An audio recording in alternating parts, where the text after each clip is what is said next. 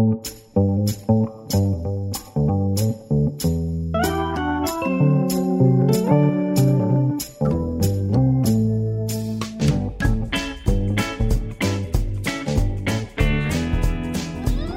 to The High Low, the weekly conversation between Dolly Alderton and Pandora Sykes. Panda, I've discovered this week something that makes me laugh without fail, and it's so wonderful when you discover this. It's like when you realise any clip of any toddler falling down will make you laugh. I've now discovered a corner, a, a recently unexcavated corner of my sense of humour, which is people playing quite feeble instruments with sort of apologetic notes in a way that suggests both hope and shame. And I discovered that. I discovered that by hearing a melodica cover of the Jurassic Park theme tune that I am going to play now.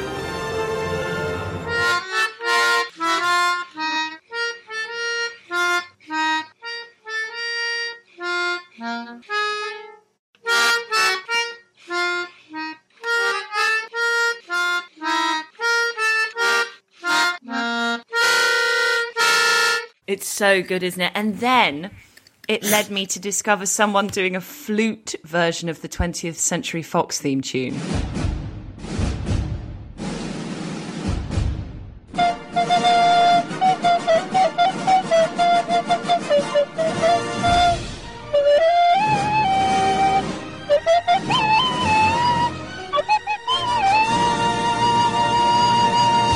This is amazing because, God, this is fascinating about the internet, isn't it? The, the whole appeal of this is that it's not very good, isn't it? It's like intentionally not very good. I don't know if it is intentional. I think it's intentional. My friend Octavia said, and I think it's very true, there's something about it that sums up the absurdity of human self aggrandizement. And I think that's exactly it. Like, look at how pathetic we are. Bless us. I think it sums up the beauty of hope and practice. Please do send us more. The other one that I love is children with violins. So if you've got any of these kind of feeble, shameful, hopeful recordings, please send them to me because they just tickle me no end. I like old men in short sleeved shirts wearing Velcro sandals, despondently playing a triangle. Yes, I like that as well. I like So that. I'd like that. I'd like. I'd like those. Thank you so much for all your incredible, moving letters about "I May Destroy You," and to the people who shared their own stories. Devastating that there were so many of you, but thank you for sharing such precious information and such pain with us. We also had a lot of slightly mad emails about eels. I thought I'd opened a um, what is it? A wormhole? No. What have I opened? Can of worms. That's it. I've opened a can of worms. Apparently, the poor things are endangered due to eeling, which is fishing for glass eels, and dams, which make their migration so much harder. Reeling from eeling. Yes, I- I- indeed. I just hate that this seems to have become my role on the high low, just saying these sort of like dad joke, non joke comments. But, you know. Do you know what I thought of this morning? And and actually, you oh, you did ask me how how I was, but I had I thought as I was soaping myself in the shower, I thought when Dolly asks me how I am, I'm going to say too much al desco, not enough al fresco. Yeah, see, we've just made the transition now into middle aged dads. Two fun things I want to mention this week. Firstly, have you seen Connell confessing in the Hot Priest's confession box? You heard me. Arlen's comic relief. I get it. You do? Yeah. When it's good, it feels so good. Or kisses just taste so sweet. Like, it's almost like being tested. You lie awake at night and you just lie there wondering if this is some cosmic challenge that you're being burdened with in order to audit your soul. Yeah. because you think to yourself, something this perfect, this right, how could it be a, a, a, a, a, a sin? How could it? So, but um, that's I know- exactly why the test is so complex because it's the very idea of hope that you're being asked to deny, Yeah. right? Because the most exquisite torture is that you've been tricked into believing in goodness itself. An illusion so perfectly cunning that it can only have been invented by the devil, not God, not by God. Right? You're right, yeah, right. Oh, I love that. That's so well done. I also loved, along with seemingly millions of people, Adele watching her Glastonbury set five pints in. In her own words, five pints in. Where did she do that? Was that on Instagram? Yeah, she posted. I actually didn't see it on Instagram. I saw it as a news story, which is the way that I see stuff on Instagram now. I don't see it on Instagram. I read about it as a news story. Uh, she posted um, because obviously uh, it's the time of year that Glastonbury would be. It was streamed, I think, on telly. Her playing a set, her playing her set, and she took a picture, or someone took a picture of her in her pajamas singing along, and then the caption is just five pints in. and and I think the general consensus, and I kind of love this phrase, is Adele watching her own Glastonbury set is a mood. Oh, it's such a mood. I love her. Her her Instagram content is so sporadic and few and far between, but when she delivers, she delivers. That's a good mo, isn't it? Sporadic, but when I deliver, I deliver. Yeah. Speaking of Glastonbury, I loved Zing Tseng's piece for Vice about uh, what she's missing about festivals this year. And it's just such a kind of evocative, romantic homage to the British Music Festival. She begins with, I shouldn't be here. I should be face down in a field somewhere, listening to loud music and feeling the ground rumble beneath me. I should be staggering through mud, clinging onto my friend's arm, and trying to run to the next stage before the band starts. I should be sheltering from the rain in a pathetic marquee, or lining up to get into NYC Downlow as a drag queen in a leather apron taunts me in the queue. I should be baking to death in an unzipped tent or delicately hovering above a drop loo, holding a fanny pack and phone in one hand, bog roll in the other, with a plastic pint glass gripped between my teeth and my friends screaming my name and trying to find me outside the row of identikit toilets. She talks about why a music festival is such a British experience. She moved to the UK when she was 16 and uh, she went to Reading Festival. And she said the way she saw people behave at that festival was a sort of immersive education on British culture. She says most British people value the following three activities above all else one, having something to complain about, two, having a laugh, and three, getting wrecked. And nothing combines all three more than imbibing a near fatal amount of booze and drugs over four days straight while listening to loud music and having limited access to clean bathroom facilities. And then she ends the piece with this, I just think, magnificent ode to what the joy of a festival is that is so much more than just kind of seeing live music. And she just writes in such a vivid way. I really did. If, if you close your eyes when you hear this paragraph, you can almost feel the sweat on your back and the cider hangover developing in your head at noon. She says, When you pass the two story high gates at Glastonbury, your stomach a twisted knot of excitement, you aren't just looking forward to watching some band or musician gallop about on a stage.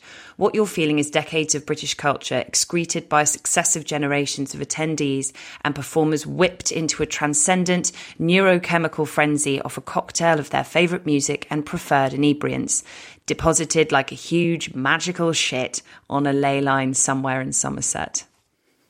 I'm such a big fan of Zing's writing, and I just think that is the most brilliant summary of British values. Having Yeah. something to complain about, having a laugh, and getting wrecked. I feel sort of shamed and humbled and seen all, all at once. I know, I know. I'm so sorry for everyone who can't go to Glastonbury or any festival of their desire this year. And not just because I think that people should be able to spend loads of money to go and do, you know, expensive privileged activities, but because it's also a um, massive event for lots of small business owners. When we think about festivals being cancelled, it's quite easy for people to be quite dismissive and be like, oh, you know, a load of like annoying Londoners can't go and get off their tits. Now, that much is true, but it's also um, the you know the reverberations are so much more than that. Um, and it's Yeah. also a huge cultural event, isn't it? I've never been because I have acute festiphobia, but um, it is just. I know for some people, just the most magical institution. Speaking of festiphobia, Otegha Uwagba tweeted this week that she couldn't think about a festival without the smell of a portaloo filling her nose instantly, and I can smell that. I can smell that smell, and I can't think of a festival without thinking about waking up to the sound of hot urine pelting the side of my tent from a penis at great height. Ooh. The best is when it comes from multiple sources. it's like being in Vegas. For anyone who's uh, missing the Glastonbury experience, I also recommend listening to Emily Eavis on Table Manners, which was last week's episode. And it is so interesting hearing about exactly what you just said, Pandora, what Glastonbury is as a business, um, how they choose all those food stalls, how they choose um, the various the various companies that sell there, um, what it's like when there's a fallow year like there is this year. She told an insane story about how one year they had a fallow year where it wasn't on, and a man just didn't get the memo and tried his luck and turned up on you know the Thursday or whatever, and he'd walked from France. Isn't that mad? But sort of heroic.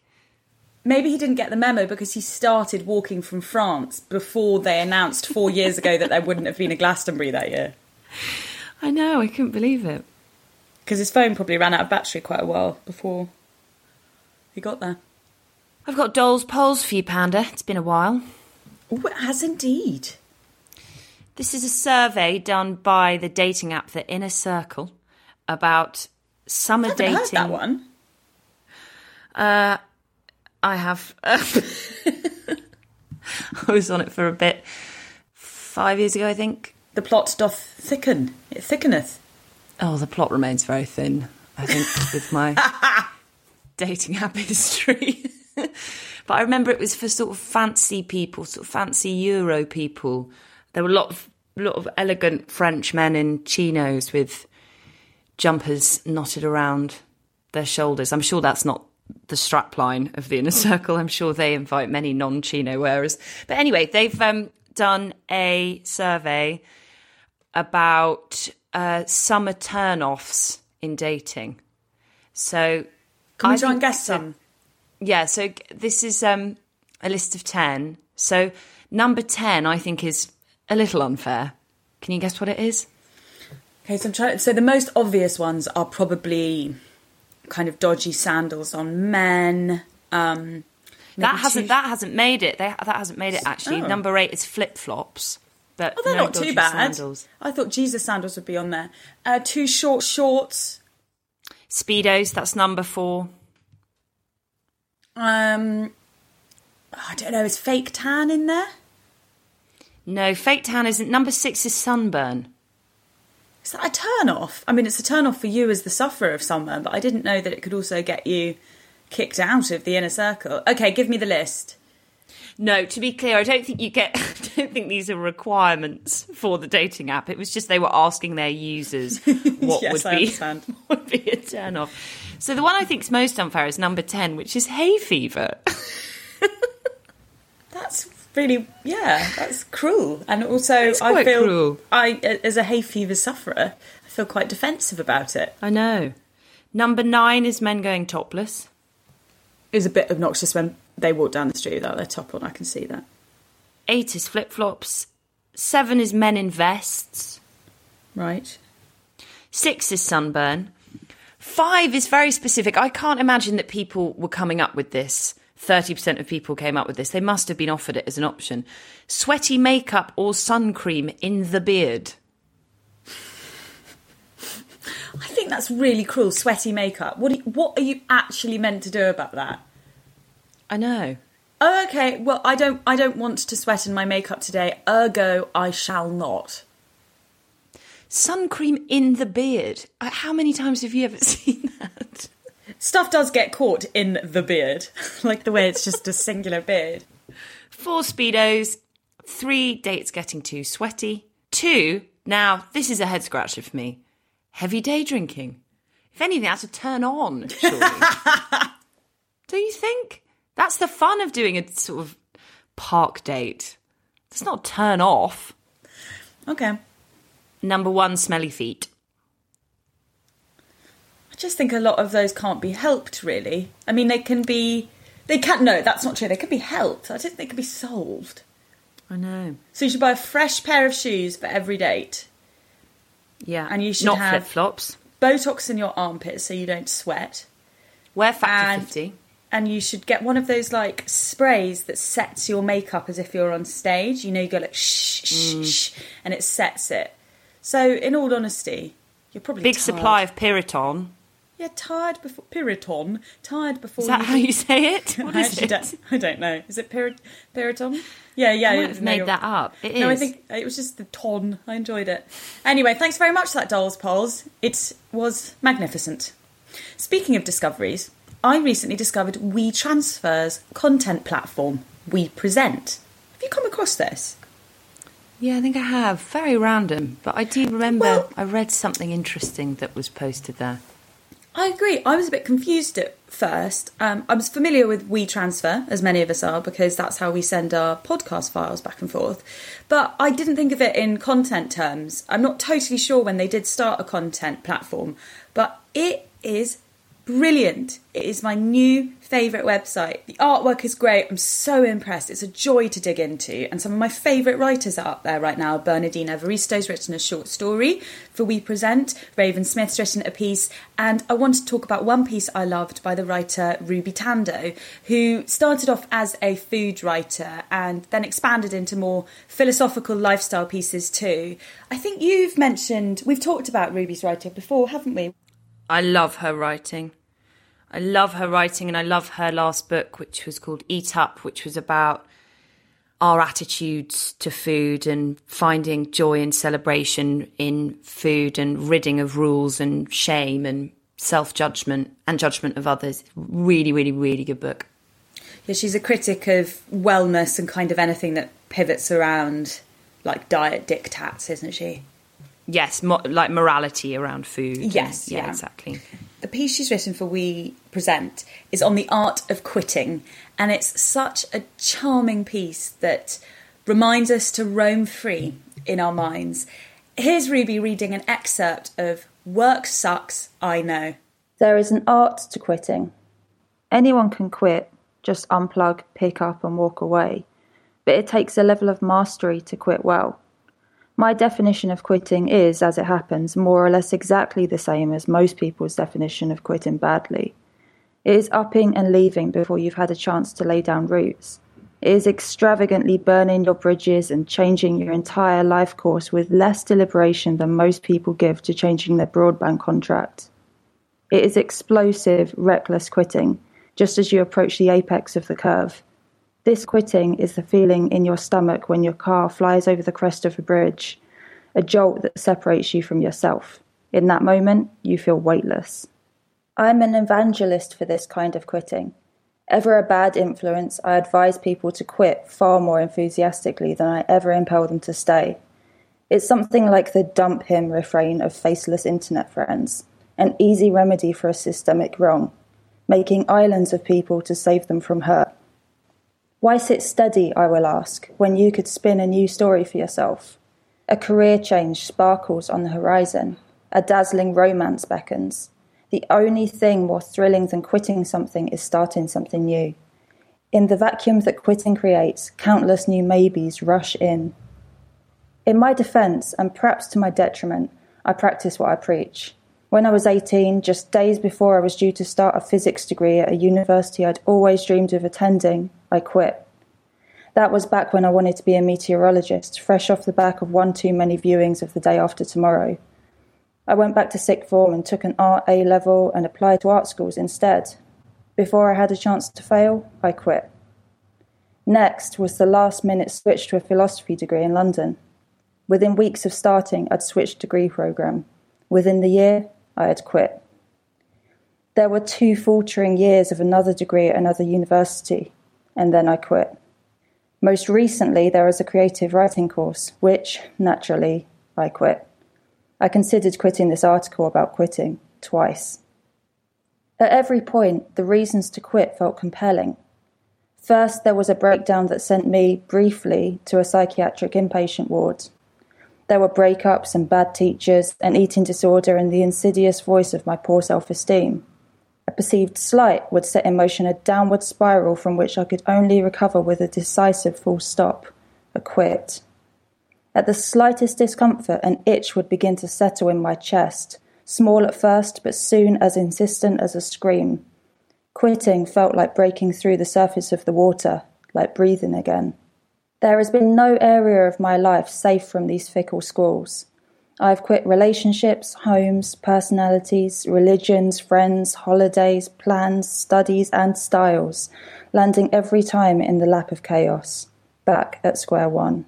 It's a very invigorating thing to listen to, and it's not a stance that you hear explained or described very often.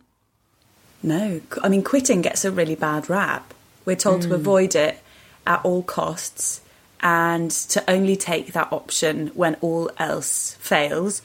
I think quitting is equated with failure, really, isn't it? Or at least that's mm. how perhaps I've been raised to see it. I love Ruby's embrace of quittery. It's it's radical, it's exhausting, and it's not without pain, making an island of yourself, but it's the way she finds momentum. It's the way her life surges forward. It's it's the way she finds herself. Yeah, and I just think there's just such an obsession now with with goodness and with making the right choices and it's just not a realistic model for how you get through like a 90 year life or however long, you know, on average we're going to live for. I think people do it in all sorts of different ways. And as you said, I think quitting has been historically seen as a weakness, that there's this kind of particularly British ideal of stiff upper lip and withstanding difficulties and just getting yourself through uncomfortable situations without really questioning whether you should remain in them or not. And uh, I think there's something very appealing about being a quitter. Well, there is, as you say, that massive pressure to get things right. Road to Hull, book about it, out soon. I thought it was really interesting the way that she um, framed it within the context of technology, too. She writes, A machine never quits. If you can be defiant, you can feel alive. And I love that as a kind of like statement of human resistance. Like perhaps being able to quit is the only thing that separates humans from the machines. Because we talk a lot about automated workers and how much of the workforce in the future will be made up of computers. And I get really scared when we have those conversations, if I'm honest. And anyway, I loved that key difference from her reminding us that there are some things that only humans can do. do you know what? This reminds me of a conversation I had with a very, very clever friend recently where I said to her, I wish I could, I was, I can't remember what I was talking about, just life. I think generally I said, I wish I could do it on autopilot. I can't wait for a period of my life when I'm, you know, settled and happy and enlightened enough that I can do life on autopilot. And she was like, You don't long for that. I think what I mean is, I wish I didn't have to like make choices every day, all the time to make yeah, sure that I'm that healthy and happy. And she said, the thing is with autopilot, is we've misunderstood what that means in the world of technology. And autopilot, even though that sounds like it's there's no cognitive process within a machine when something's on autopilot, every nanosecond there are 3,000 tiny readjustments that are happening. and I think that's just such a great metaphor for this false idea that we can ever get to a point where we can just, we're at our final fixed place and uh, we don't really have to think and we don't really have to make mistakes or make choices uh, or weigh things up and we can just plow ahead happily. Like in the human experience, I just don't think that really ever happens. It doesn't, and I think it's worrying that we crave that, and that's definitely because of, I think, getting ever closer to technology and how much it's come into our lives. And that really reminds me of something that the psychotherapist Julia Samuel said I was interviewing her recently for something I'm working on. And I asked her because she's got a new book out about change and choice and how hard we find it. And I said, Well, what would you say to the woman that says, I just want to know myself, Julia. I want to know myself today and know that I'll know myself tomorrow? She was like, I'd say, Sorry, but it's not going to happen. She was like, You mm. are changing every single day and you are made up of millions of different parts and you're always mm. going to have a hundred choices to make. And the more you resist that, basically, the more it turns inward and hurts you. Yeah. I think that's very, very good advice. Ruby also acknowledges a really important point to mention that there is a privilege in quitting. Many people cannot quit their job just because they don't like it. They don't have the option to cut ties with their family or to move house on a whim. It, it's not a route available to everyone. And she totally realises that. And in that instance, she said it's just more something that we need to make space for psychologically. She hmm. writes, the freedom to quit is a resource spread unevenly across lines of class, gender, and race, with the most vulnerable left with little choice but to stay in bad jobs with bad bosses. When you've got nothing, quitting isn't an option. But lots of the best work we do as humans is the stuff that happens in the vast, improbable landscapes of our imaginations. Could not agree with that more. If you can imagine quitting, if you can feel the weight of the pen in your hand as you sign your phantom resignation note, if you can picture slamming the door, you can hold on to some fragment of the defiant, autonomous asshole you really are. Opposition becomes autonomy, if only in your dreams. Really phenomenal writer, Ruby Tandoh, I think. Really innovative thinker. I love her work. Hey, I'm Ryan Reynolds. At Mint Mobile, we like to do the opposite of what Big Wireless does. They charge you a lot, we charge you a little. So naturally, when they announced they'd be raising their prices due to inflation, we decided to deflate our prices due to not hating you. That's right. We're cutting the price of Mint Unlimited from $30 a month to just $15 a month. Give it a try at mintmobile.com slash switch. $45 upfront for three months plus taxes and fees. Promo rate for new customers for limited time. Unlimited more than 40 gigabytes per month. Slows. Full terms at mintmobile.com.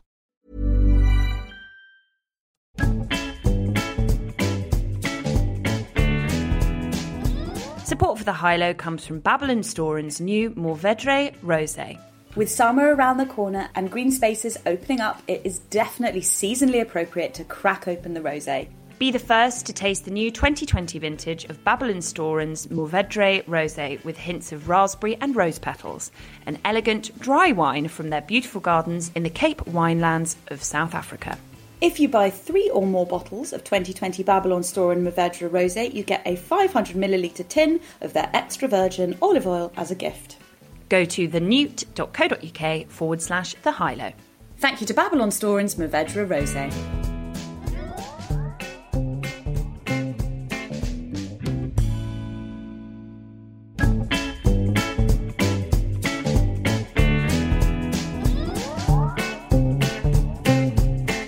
About you? What has been blowing your mind this week?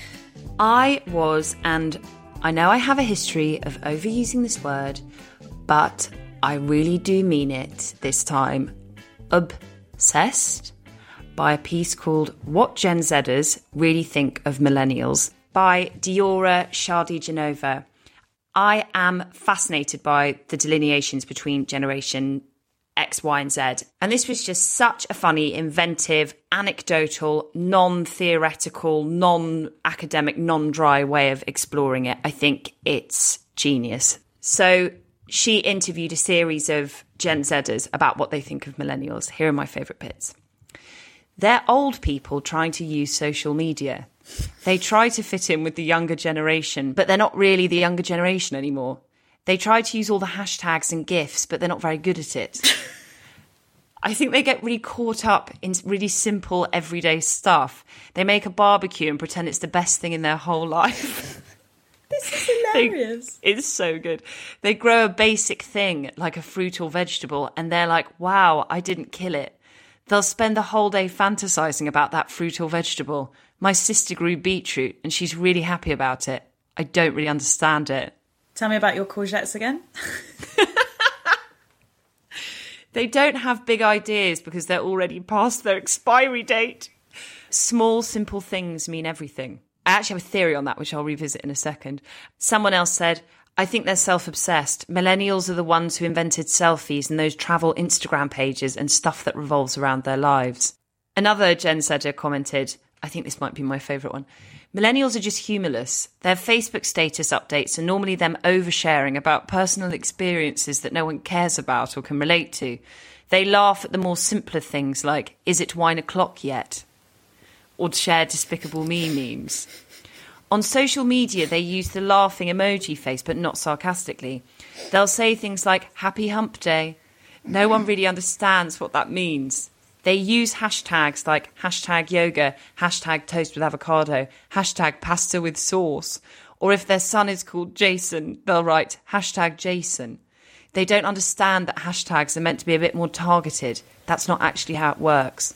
I think they're having an identity crisis because there's only so many BuzzFeed quizzes you can take until you really have to know yourself. they try to gatekeep 90s culture. I've never seen an episode of Friends and I don't have any intention to do so. I don't think they even find it that funny, but because they grew up with it, they want to make sure everyone else knows it's the funniest thing. And finally, one of them said, Millennials moan a lot and they don't do anything. You find 16, 17 year olds on TikTok selling their creativity, whereas I feel millennials are obsessed with the traditional nine to five job because that's the only way to get job security. They're obsessed with job security. They're always annoyed at the fact they knew they were going to be renting forever, whereas Gen Zers know we're just not going to be able to buy a house. A lot of that is very, very funny. I hard disagree with two points there. I think Facebook's much more of a Gen X thing. I don't, I Yeah. don't know anyone that still uses Facebook of our age. And I don't agree that they're obsessed with the nine till five. I think the multi hyphenate career is very millennial. I actually Hmm. think we did it first. Do you know what I think's interesting? I was thinking about that, about how we're obsessed with simple things.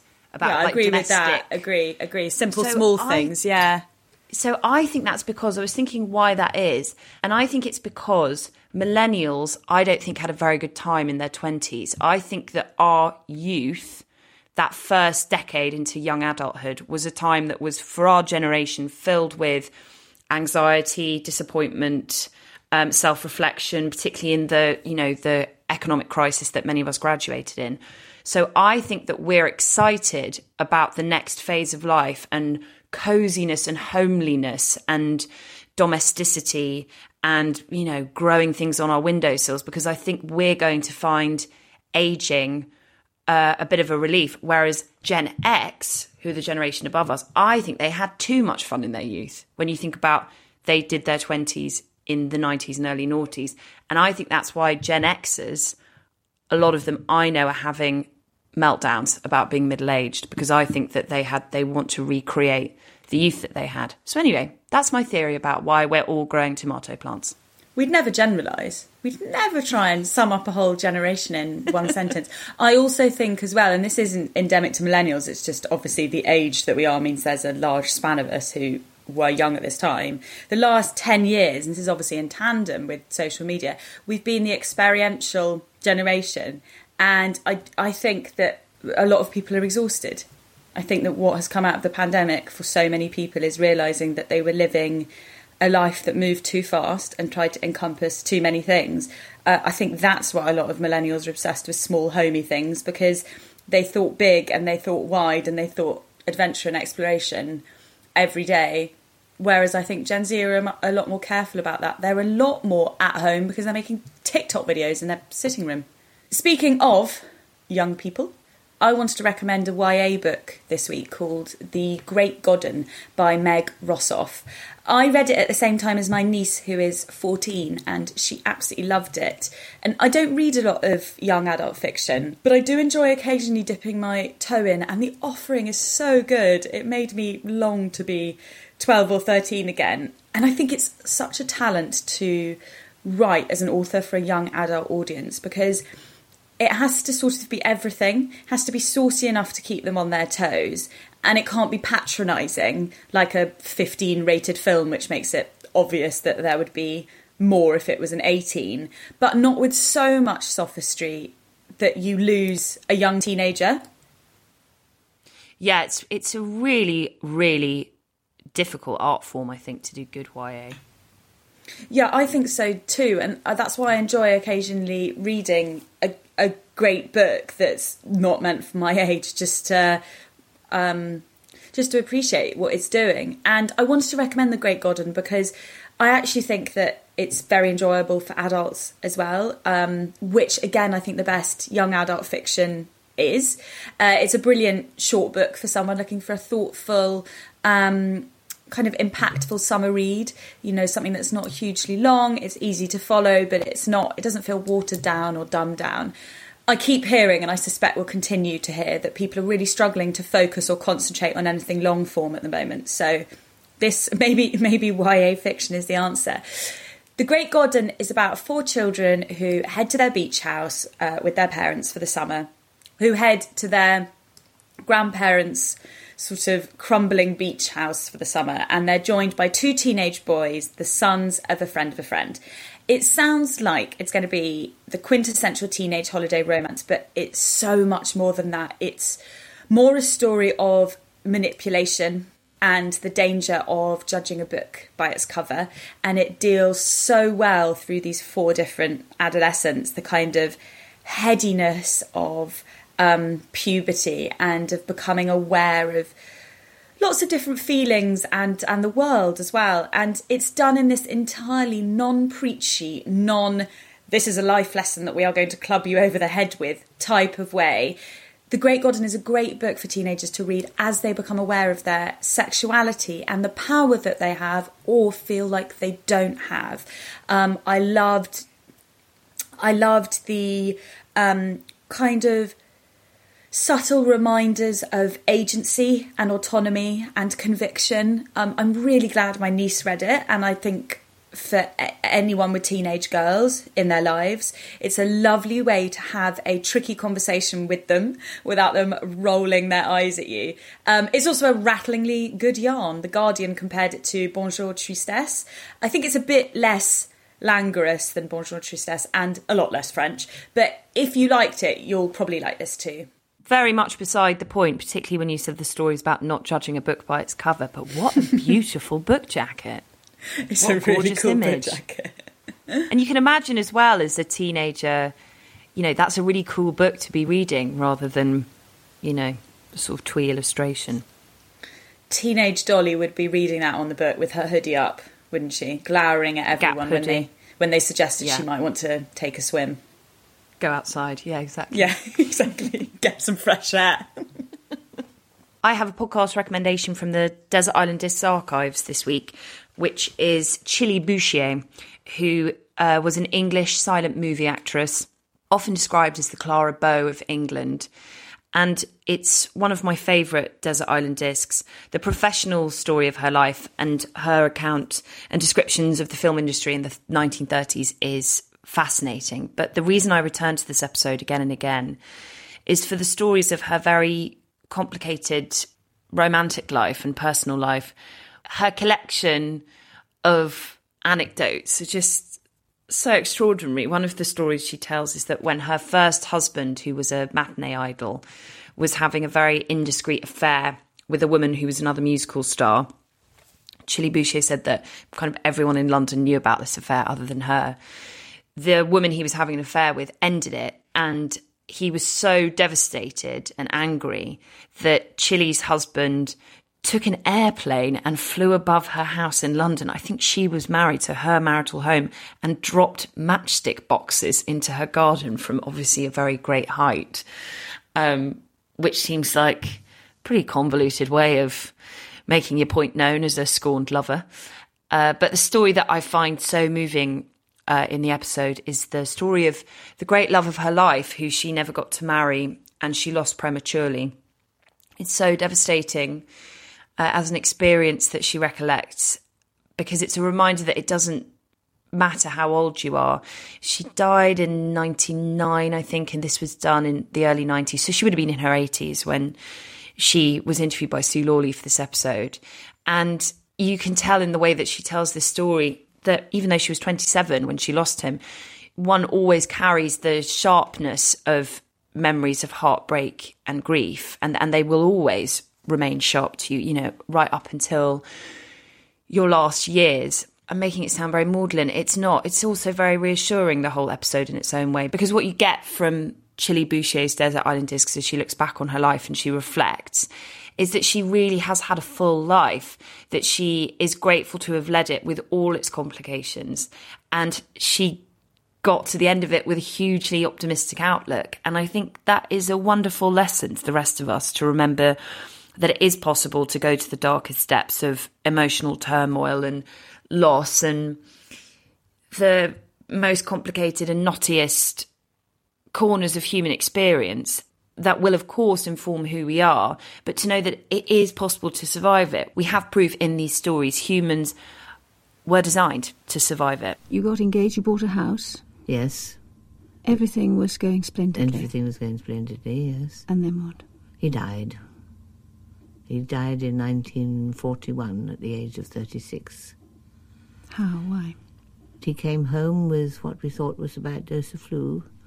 In three days he was dead. It was cerebrospinal fever, which is a very, very virulent form of meningitis.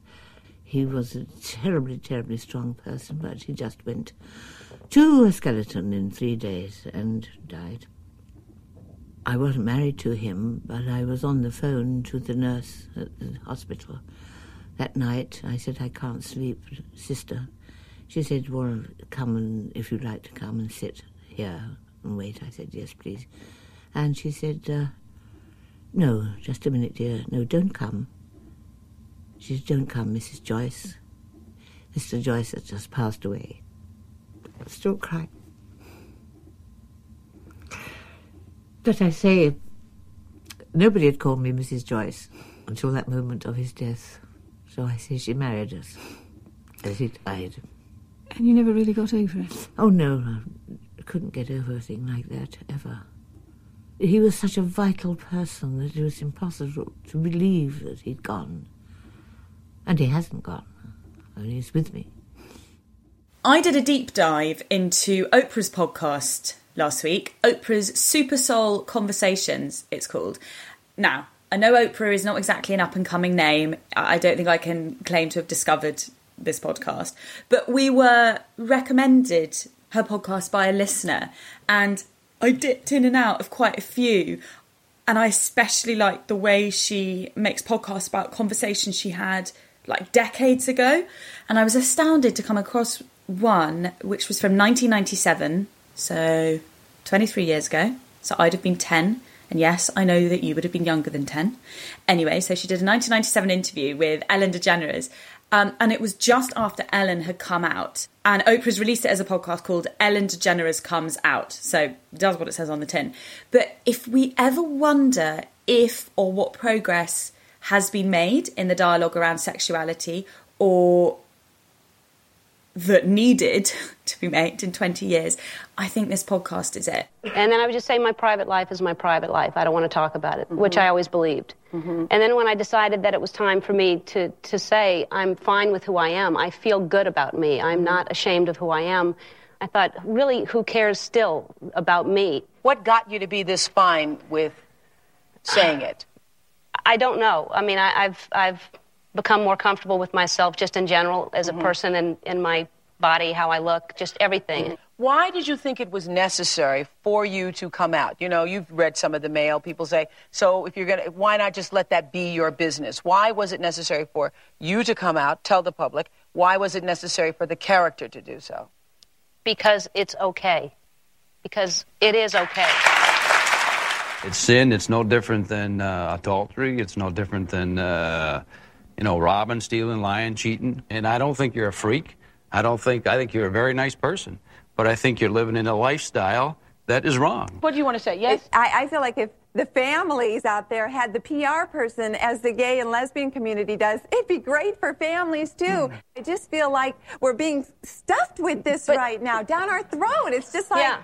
Why? Why? Well, All the time- because because it, you don't have to fight for anyone to embrace you and say how wonderful you have a family and children, and that's just accepted. That's of course people are going to embrace that.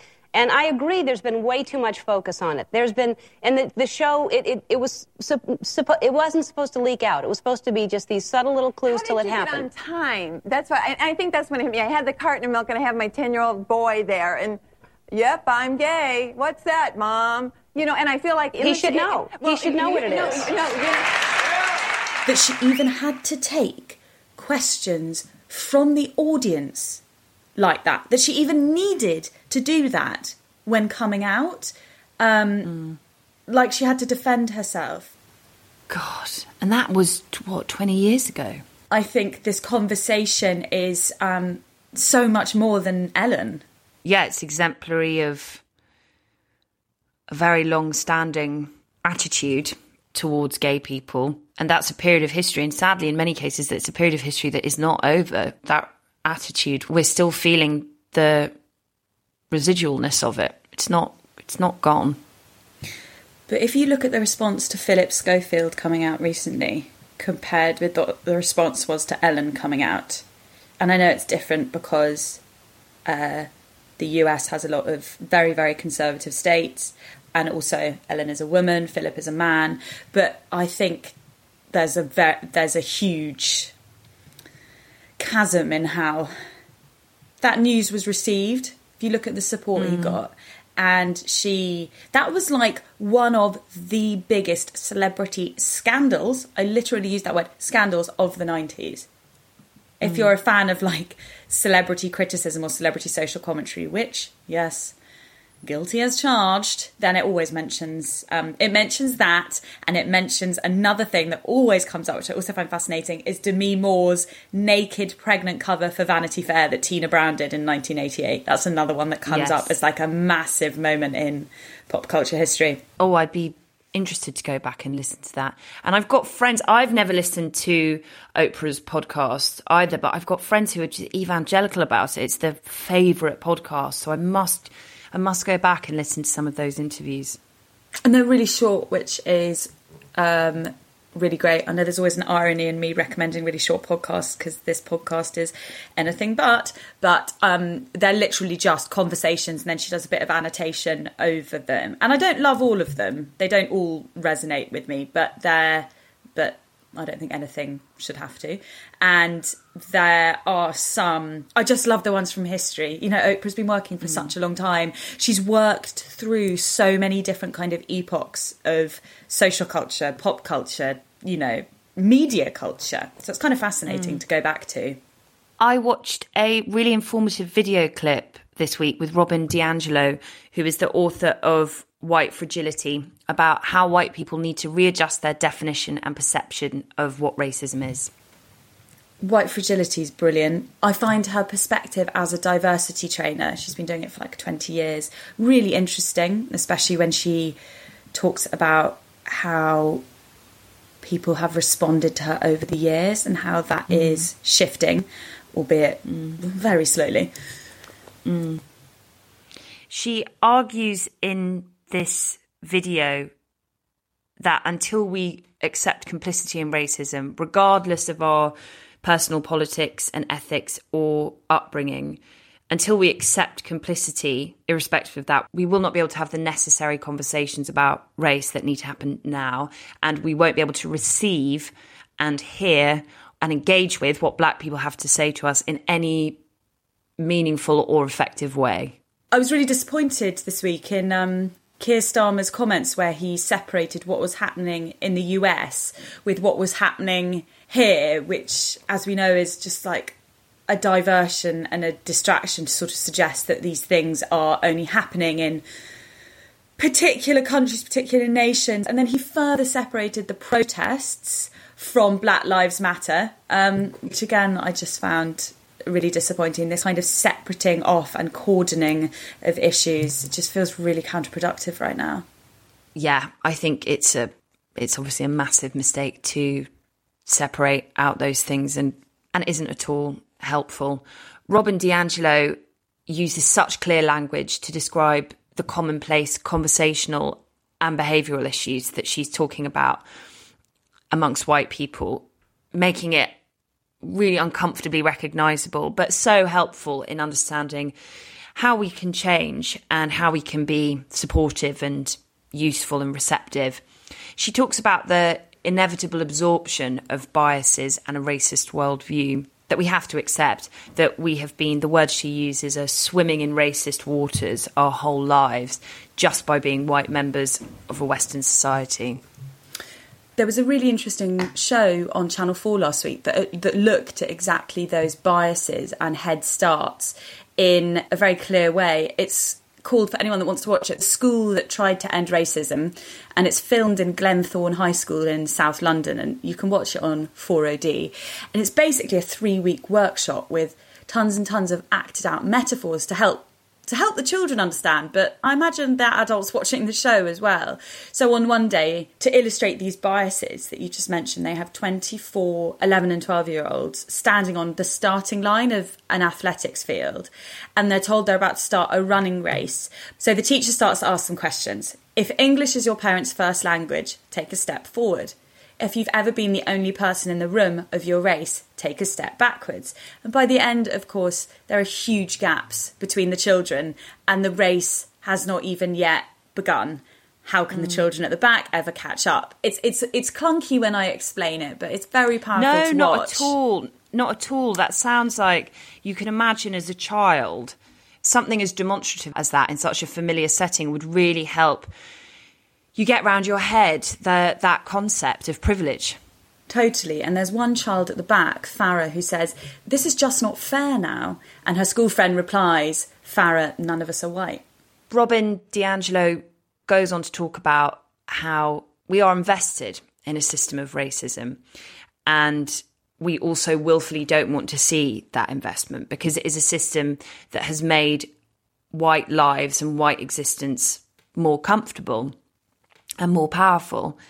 And she then talks about this concept of fragility, which is obviously the basis of of her book White Fragility and how white people's hurt feelings in conversations about race can become weaponized in that they shut down discourse these weaponized feelings center the topic around ourselves and basically make our upset or shame more important than the oppression prejudice assumptions, aggression, and violence that is so common in the black experience, which, when you break it down, is just another perpetuation of white supremacy and white lives being more important than black lives, that somehow our emotional lives and our feelings are more precious and need more constant protection.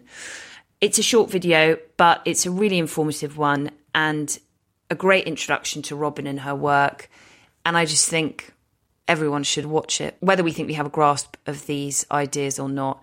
It's such a succinct and powerful explanation, and we all need to be reminded of it. In that way, I think white fragility functions as a kind of white racial bullying, to be frank.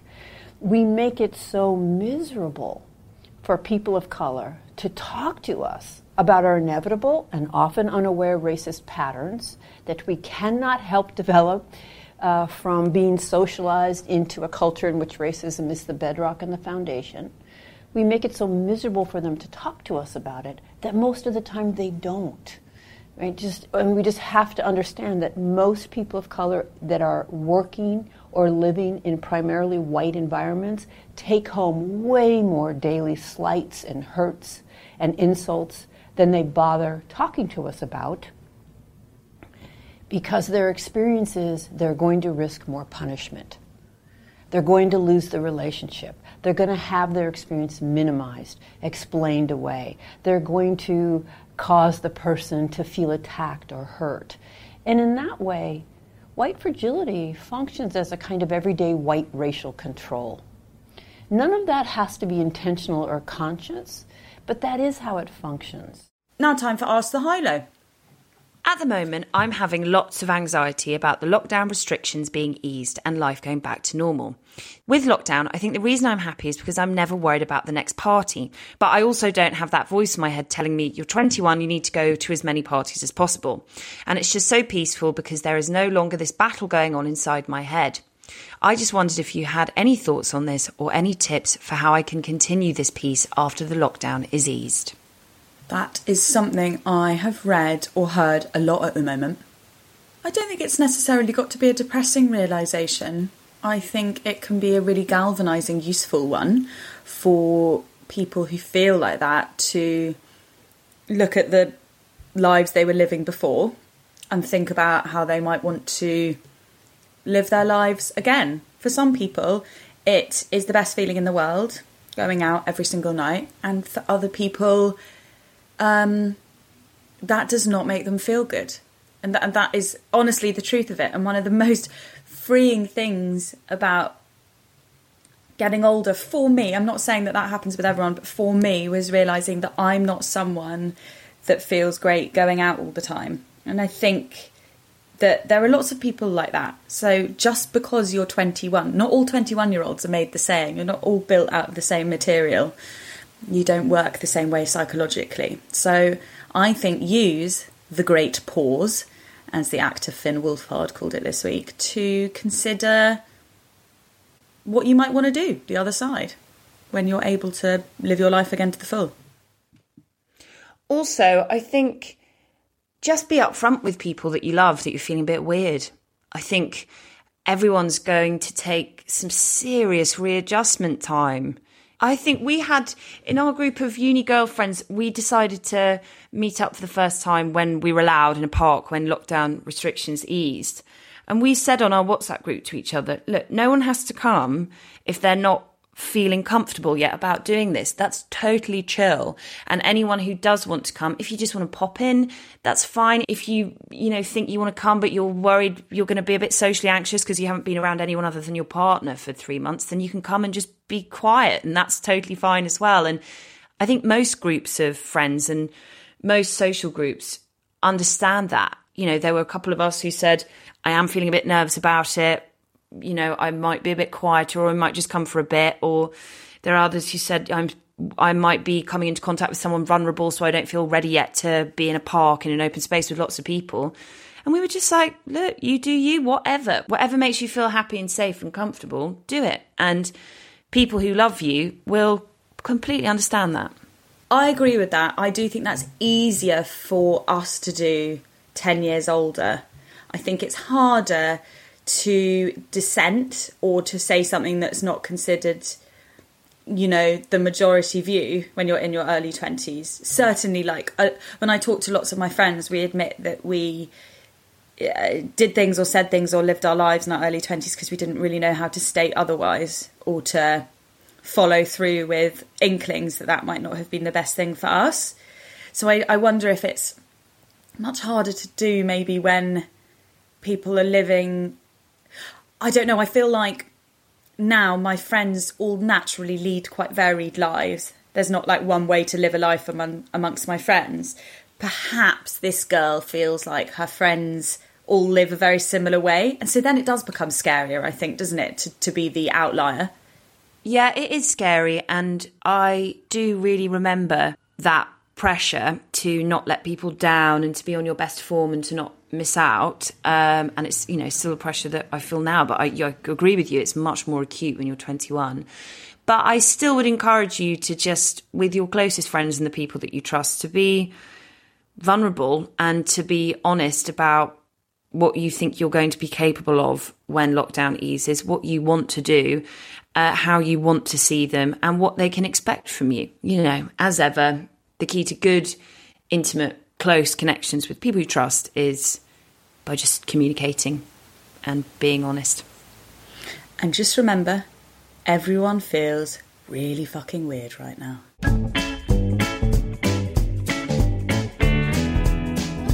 Thank you for listening to the High Low. You can, I never want to say the words get in touch because I've heard Jane Garvey speak recently about how it's the most cliched and hackneyed and horrible phrase on radio get in touch by emailing us, thehighlow at gmail.com. You can tweet us at the High Low Show. You can buy our merch at thehighlowshop.com, where all proceeds go to charity 50% to Women's Aid and 50% to Show Racism the Red Card. We'll talk to you next week. Bye. Bye bye.